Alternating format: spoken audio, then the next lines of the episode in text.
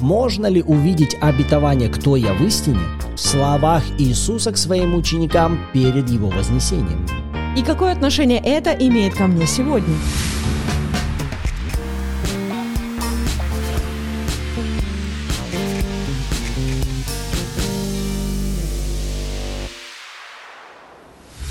Доброе утро, добрый день или добрый вечер всем любящим Бога и Его Слова. Сегодня десятый завершающий выпуск серии «Кто я в истине?». И сегодня мы обратимся к последним словам Иисуса перед Его вознесением. Поэтому берите свои блокноты, Библии, ручки, и мы с вами начинаем. Вы на канале Арим, с вами Руслан и Ирина Андреева, и это подкаст «Библия. Читаем вместе». Отец, во имя Иисуса мы благословляем это время, и мы открываем себя, чтобы принимать от Тебя служение учителя и наставника. Мы осознаем, сами понять, разобраться в Твоем Слове мы не можем. Но благодаря Твоему служению, Святой Дух, мы способны видеть ясно, разуметь и принимать открытое, звучащее для нас Слово. Да утверждаются Твои истины внутри нас во имя Иисуса, а всякая ложь да будет искоренена из нашего сердца и разума во имя Иисуса. Аминь. Аминь. И первое место Писания давайте откроем Евангелие от Матфея, 28 главу. Да, это великое поручение Иисуса. С 18 стиха. «И приблизившись, Иисус сказал им, «Дана мне всякая власть на небе и на земле. Итак, идите, Научите все народы, крестя их во имя Отца и Сына и Святого Духа, уча их соблюдать все, что я повелел вам. И се, я с вами во все дни до скончания века. Аминь. Аминь. Итак, давайте начнем со слов Иисуса, которое Он говорит о себе. «Мне дана всякая власть на небе и на земле». Первый вопрос, который у меня вызывает вот этот 18 стих, он следующий. А зачем вообще тебе сообщать о том, что ты теперь наделен верховной властью? Тебе передана всякая власть на небе и на земле. Зачем ты сейчас говоришь о себе в то время, когда ты через пару минут уйдешь на небо? Можно было бы просто убрать этот 18 стих и начать все прямо с 19 стиха. Вот собрал учеников и прямо им говори, идите, учите все народы, крестя их во имя Отца и Сына и Святого Духа, учите их соблюдать все, что я повелел вам. Зачем это прелюдия в 18 стихе? И уж тем более, какое отношение это имеет ко мне лично сегодня, в 21 веке. А здесь крайне важная деталь, которую ученики должны были увидеть для себя, прежде чем они отправятся во все народы что-либо совершать, учить, проповедовать, крестить. Что же им важно было увидеть? А им как раз важно было увидеть, что произошла великая смена престолов. Скажи, что за смена престолов по всей земле? А вот как раз, когда Иисус говорит эти слова «мне дана всякая власть на небе и на земле», то как раз это указывает, что теперь никто другой не обладает верховной властью ни на небе, ни на земле, как только один Иисус. Скажете, ну и что тут такого важного и ценного было для учеников? Да потому что ученикам и нам с вами прежде всего важно внутри себя, в своем сердце утвердить истину о том, что Иисус – Господь всей этой земли. Иисус является господином каждого человека в каждой нации, в каждом народе. Иисус заплатил цену за каждую душу, за всех человеков. Нет ни одного народа, о котором бы вы сегодня могли сказать, это не является собственностью Господа. Почему? Да потому что мы с вами уже неоднократно могли читать места Писания об искуплении. Он искупил нас кровью своею. Понимаете, цена крови искупления была заплачена за весь мир, за все человечество, за все поколения. Иисус выкупил каждого. И это нам с вами должно указывать, что право собственности на всю землю, на всех человеков, на все нации и народы принадлежит Иисусу. Вы скажете, ну что тут такого важного? А это крайне важная стартовая позиция. Потому что если мы так не будем видеть Иисуса, мы не сможем должным образом увидеть и самих себя. Потому что для многих христиан до сих пор в их менталитете дьявол даже все еще остается в позиции, знаете, матерого такого бога века сего, который все еще держит нации народы в своих руках, манипулирует людьми и так далее. Но послушайте, это ложь. Это не есть истина. Когда Иисус учил своих учеников в 16 главе Евангелия от Иоанна, говоря о Святом Духе, Он предупреждал их и говорил, когда Святой Дух придет, Он будет обличать мир о грехе неверия, о правде и о суде. О грехе, что не верует в меня, о правде, что я иду к Отцу моему. 11 стих, посмотрите. О суде, что князь мира сего осужден. Дьявол не Господь. Дьявол – преступник, он осужден. Он больше не занимает позицию господствующего. Почему? Потому что Иисус одержал победу, Иисус возведен в позицию верховной власти. Эти слова в Матфея 18 стихе, они истины, дана мне всякая власть на небе и на земле. Так вот, возвращаюсь, если мы с вами прежде всего не увидим, что вся эта земля, все народы, каждый человек отныне является собственностью Иисуса Христа и Царства Божьего, если эта истина так и не утвердится внутри нас, то наша миссия – идти и учить все народы, крестить их в Отца, в Сына, учить их соблюдать, она будет выглядеть, знаете, как упрашивательная такая миссия. Знаете, ну возьмите, вот такой продукт у меня есть. Ну вот возьмите Иисуса. Ну вот вам пригодится, вот хорошо вам будет. Вот история о человеке, который был замечательный, всех любил, всех исцелял, умер и воскрес. То есть видите, что 18 стих для нас самих должен быть утвержден уже при начале, чтобы наше Евангелие, оно могло звучать с дерзновением. Чтобы когда мы с вами идем в этот мир, то мы шли за собственностью Господа. Выводить измученных на свободу, пленников из темниц. Почему? Потому что они там не должны находиться. Потому что история изменилась. Великий переломный момент произошел. Они искуплены. Помните, каким образом Иисус входил в свое служение? Когда в 4 главе Евангелия от Луки Иисус берет свиток из пророка Исаии, открывает его в синагоге и всенародно начинает читать. 4 глава Луки с 18 стиха.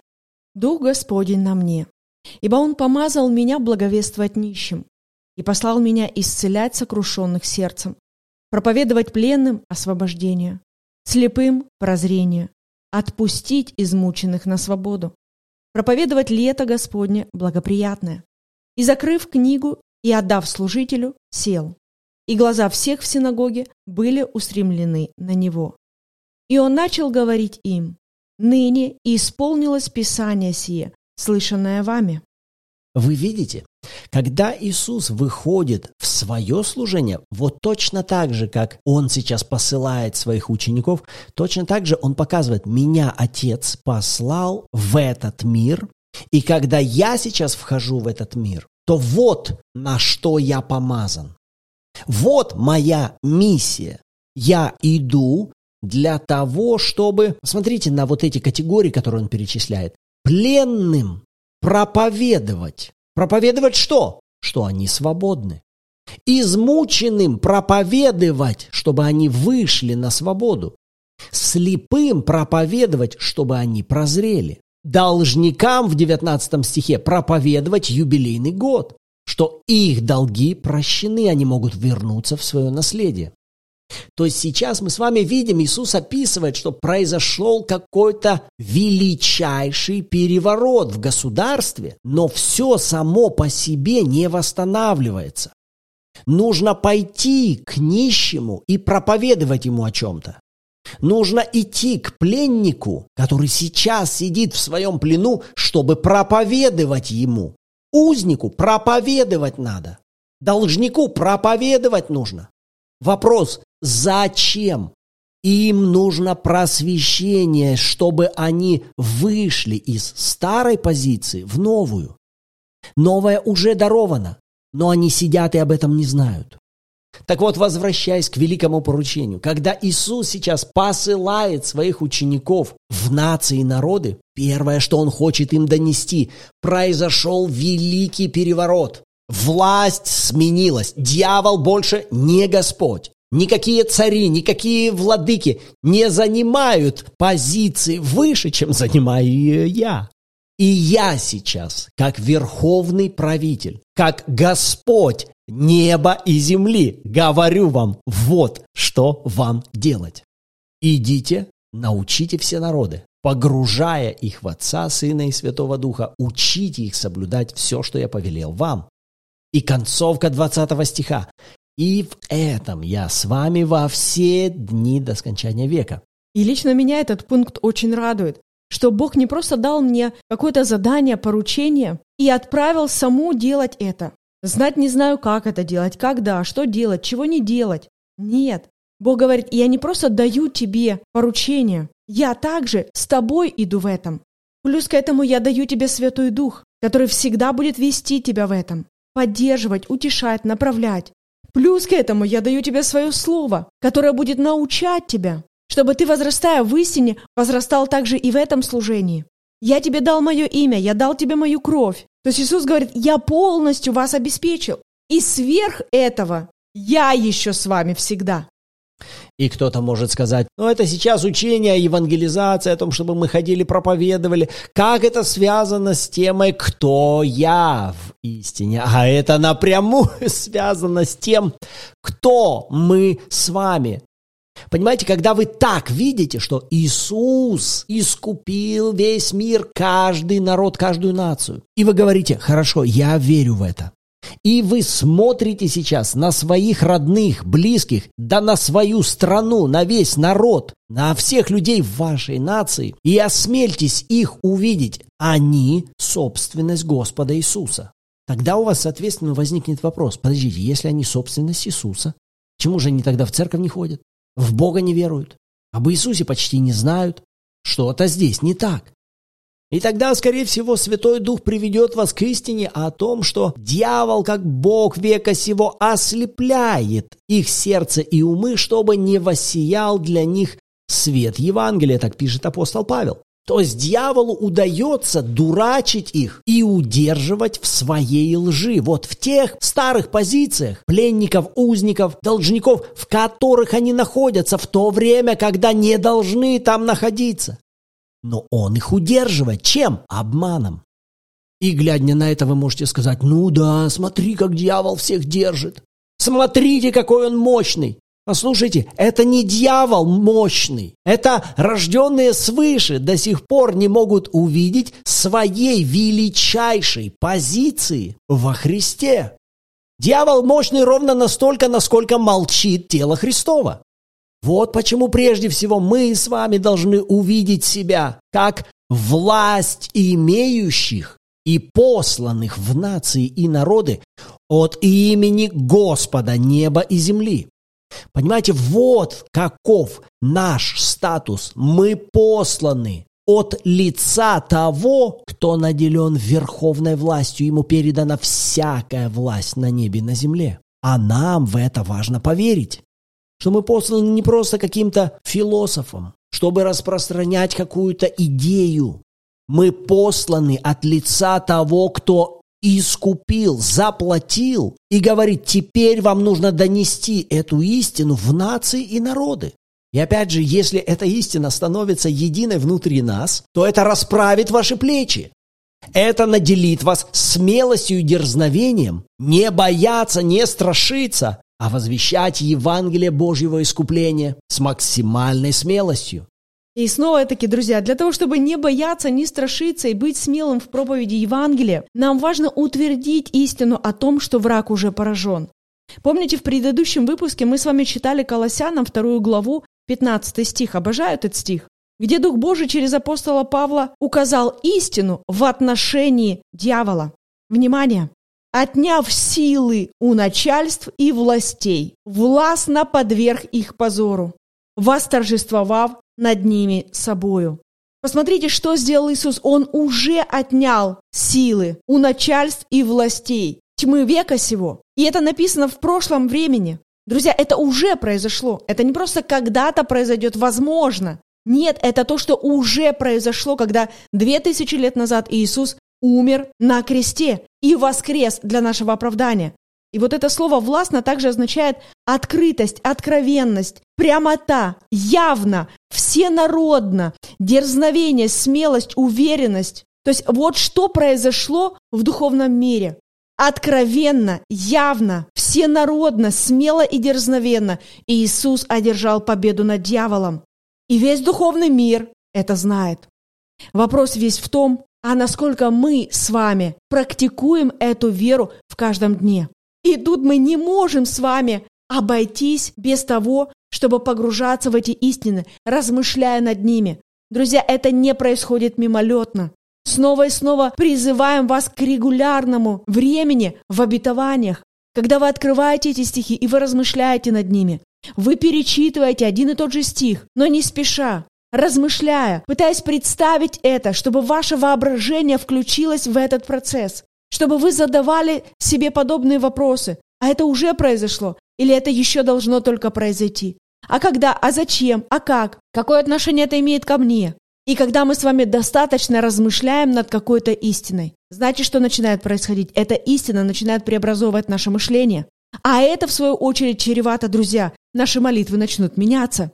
Потому что все больше и больше мы будем с вами видеть пораженного дьявола именно пораженным, проигравшим уже. Его судьба предрешена. И мы перестанем с вами видеть его каким-то устрашающим, вестись на его ложь, что он сильный и могущественный. Если бы это было так, зачем бы ему надо было врать об этом?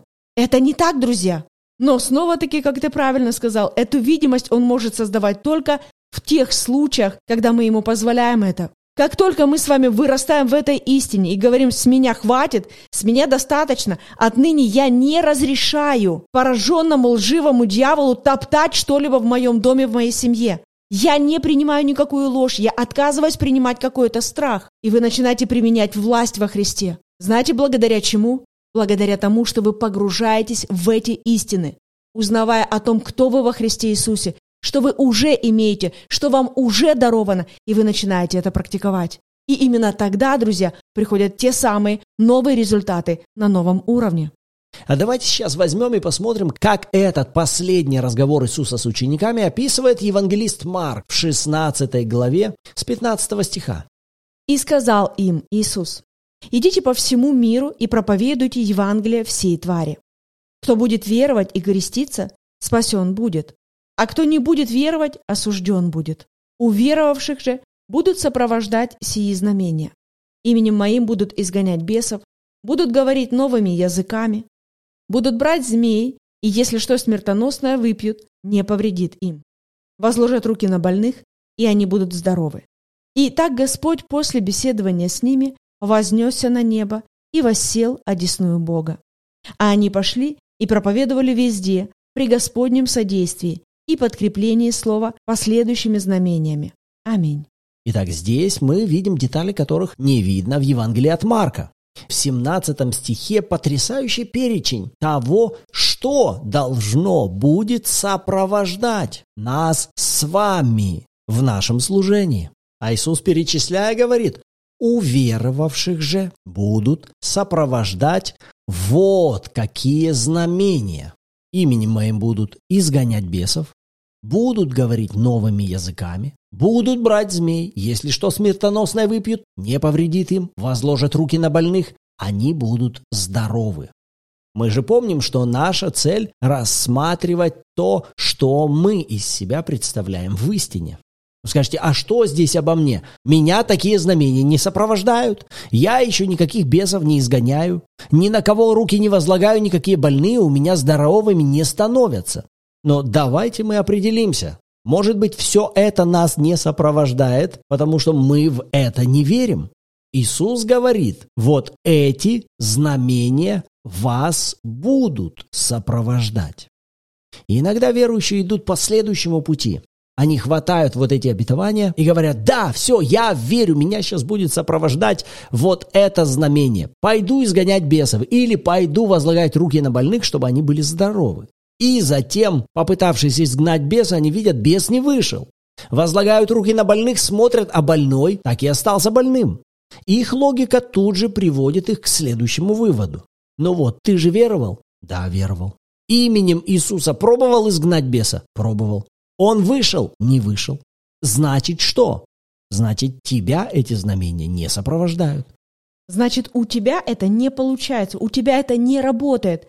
Кто виноват? Конечно же, ты виноват. Ты не можешь, да и никогда не сможешь. У других, конечно. Каких-то великих служителей, ну да, у них получается, а у тебя нет. Ну кто ты? Ну посмотри на себя.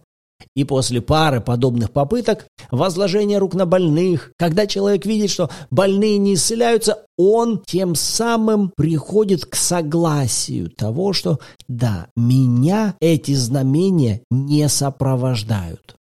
Но что сейчас произошло? Человек сейчас больше пришел в согласие со своим опытом, в то время, когда нам важно оставаться в истине. И если Иисус сказал, что эти знамения вас сопровождать будут, то всякий раз, думая о себе, я должен видеть себя оснащенным всеми этими инструментами с полной уверенностью, когда я пойду и буду совершать служение, и буду проповедовать Евангелие, когда нужно будет проявиться какому-то из знамений, они будут меня сопровождать. Я человек, которого сопровождают эти знамения. Глядя на 20 стих, мы видим, и они пошли, и проповедовали везде при Господнем содействии и подкреплении слова последующими знамениями. Что сделали ученики? Написано, они пошли и проповедовали. Не Господь пошел везде проповедовать, они пошли проповедовать, а Господь содействовал им в чем? в том, что Он им сказал делать. И Господь подкреплял их слова последующими знамениями.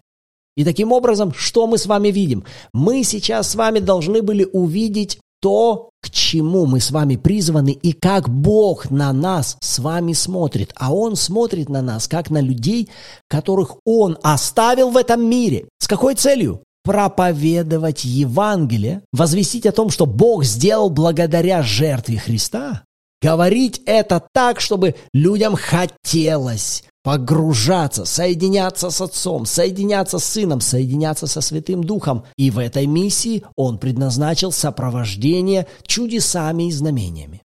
Вот как Бог нас с вами видит, как посланных, как оснащенных, как людей со сверхъестественным сопровождением. И теперь выбор за нами, друзья. Как мы будем с вами видеть себя? А точнее, как мы выбираем на себя смотреть, так как Бог на нас смотрит. И мы будем созерцать Бога, пребывающего внутри нас. Либо же мы будем смотреть на себя по плоти, на свой какой-то негативный опыт, факты, обстоятельства, настроение, эмоции, чувства, ощущения позволяя лживому и пораженному врагу воровать то, что Бог дал нам, через ложь и страх. Это всегда выбор, чьим словам поверю я. И мы верим, друзья, что с этого момента мы вместе с вами выбираем верить истине и только истине. Мы выбираем с вами смотреть на себя так, как Бог на нас смотрит. Мы выбираем действовать так, как Бог дает нам действовать. И в этом Он будет с нами во все дни. Аминь. Вот то, на что Господь обратил наше внимание, читая эти стихи, а на что Он обратил внимание ваше. С радостью почитаем обратную связь в комментариях и добро пожаловать в чат Bible в Телеграме, где каждую субботу также в 14.00 по киевскому времени у нас проходят онлайн-эфиры в аудиоформате. И вы сможете послушать откровения других участников, при желании поделиться своими и вместе с нами снова погрузиться в эти обетования. Поэтому всем желающим добро пожаловать.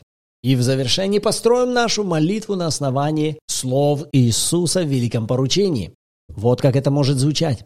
Отец, я верю, что Иисус возведен в верховную позицию господства, и Ему дана всякая власть на небе и на земле. Я верю, что я послан идти по всему миру и проповедовать Евангелие всей твари. Я послан и помазан крестить нации и народы, во имя Отца и Сына и Святого Духа. Именем Иисуса я буду изгонять бесов. Говорить новыми языками, брать змеи, если что смертоносное выпью, не повредит мне. Меня сопровождают знамения возложения рук на больных, они становятся здоровыми. И всегда мое служение совершается при содействии Господа Иисуса, подкрепляющего Его Слово чудесами и знамениями. Аминь. Аминь. А на этом мы завершаем эту серию и завершаем этот выпуск. Рады были быть сегодня с вами. В следующем выпуске услышимся. Всем благословений!